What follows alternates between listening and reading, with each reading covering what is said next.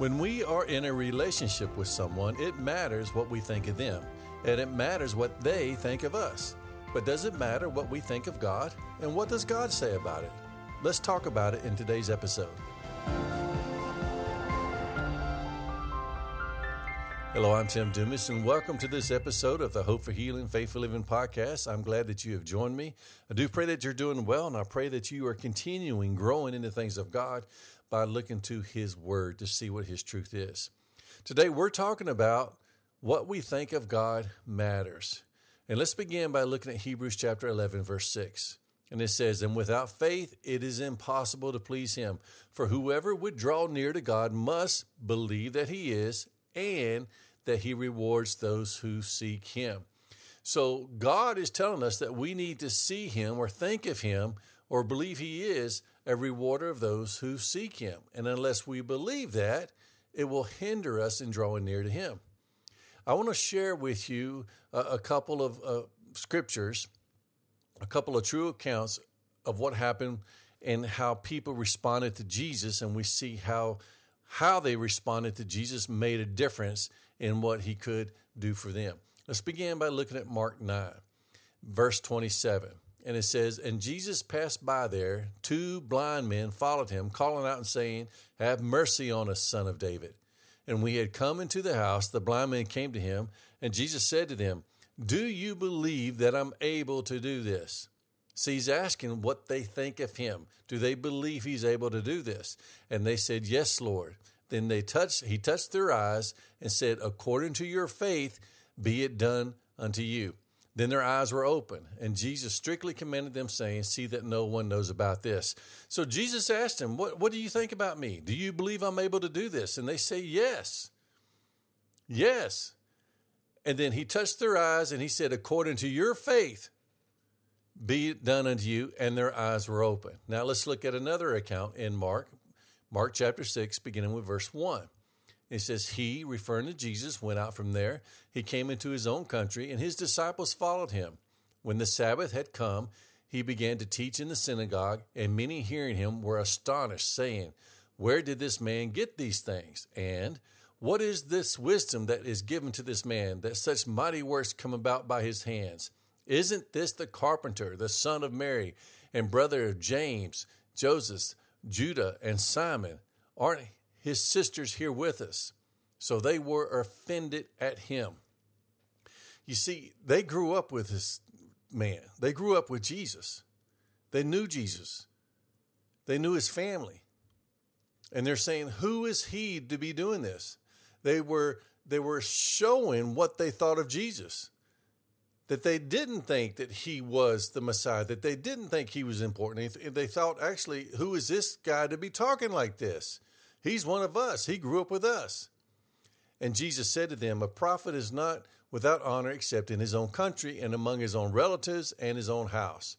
Now, listen to what it says in Mark 6, verse 5. He says, He could do no mighty work there except lay hands on a few sick folk and heal them. And he marveled at their unbelief and went around the villages teaching. What they thought of Jesus, their unbelief concerning him actually hindered what Jesus could do in their life. Verse 5 says, He could do no mighty work there, and he marveled at their unbelief. Verse 6. So, what we think about God, what we think about Jesus is important, just like in a relationship that you have with someone else. Uh, for instance, your spouse. What you think about your spouse is important, and what your spouse thinks about you is important. And to have a growing relationship, we need to think of the person that we're in a relationship with the way that we should. We should think of them with truth.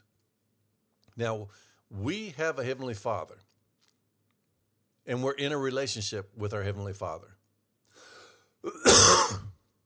and what we think of our Heavenly Father is important.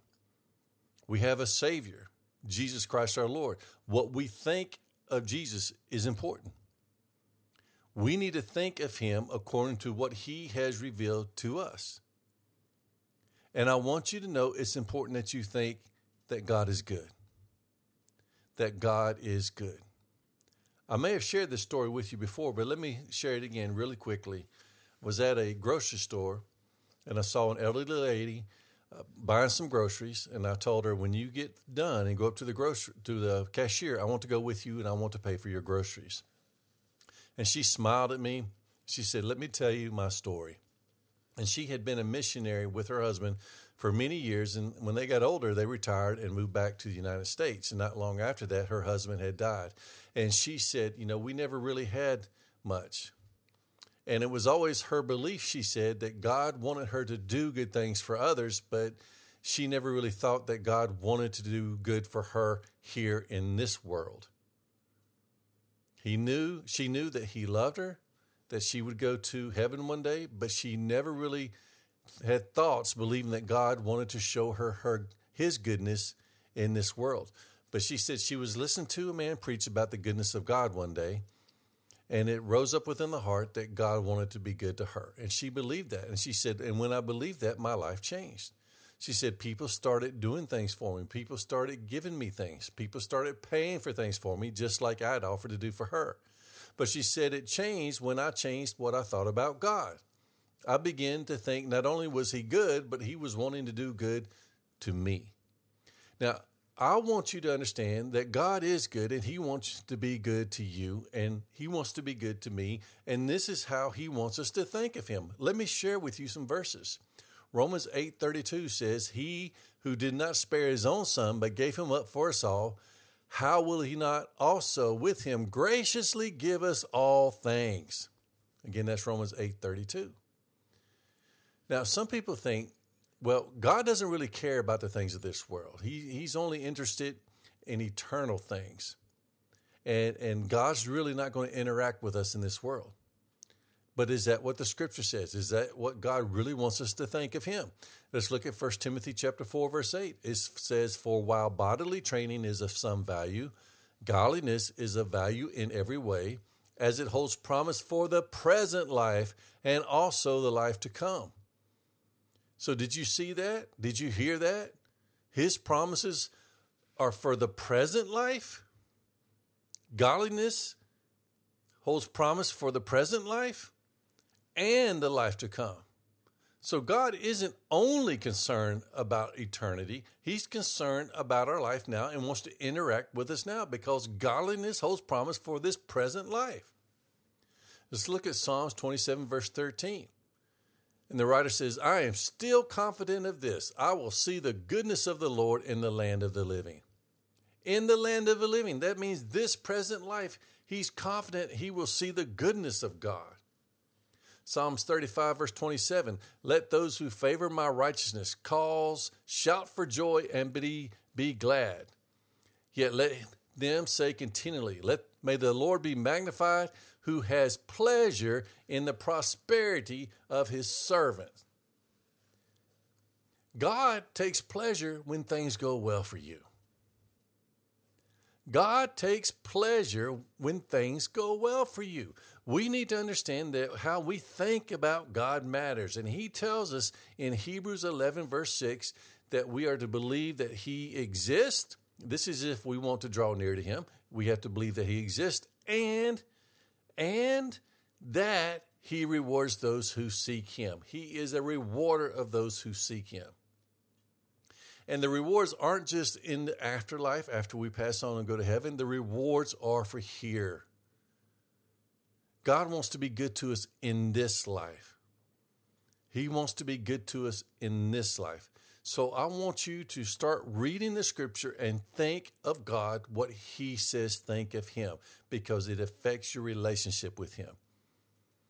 The Bible tells us that He is good He graciously gives us all things. Again, Romans 8 32.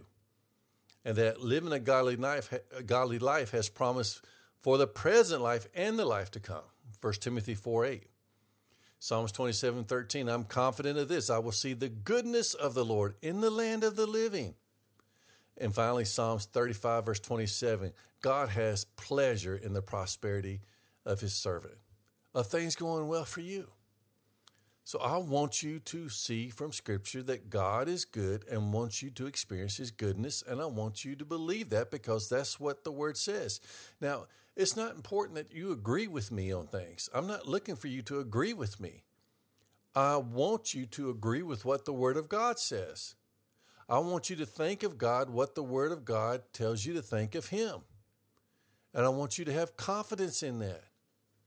Again, it's not important that you agree with me or anybody else, but it is important that you agree with God and that you believe of Him what He says to believe, and that you actually believe of yourself what He tells you to believe about you.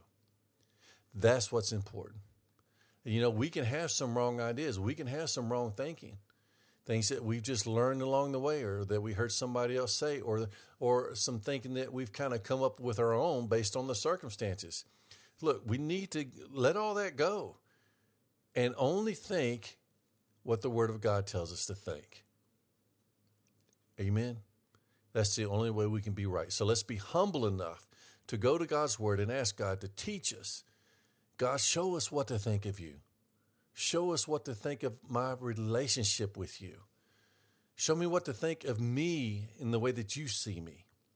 And let my thinking please you. Let my belief of who you are and what you want to do be pleasing unto you. Let it be right in your sight and let it be according to your word. See, that's what we need to do. We need to go to the word.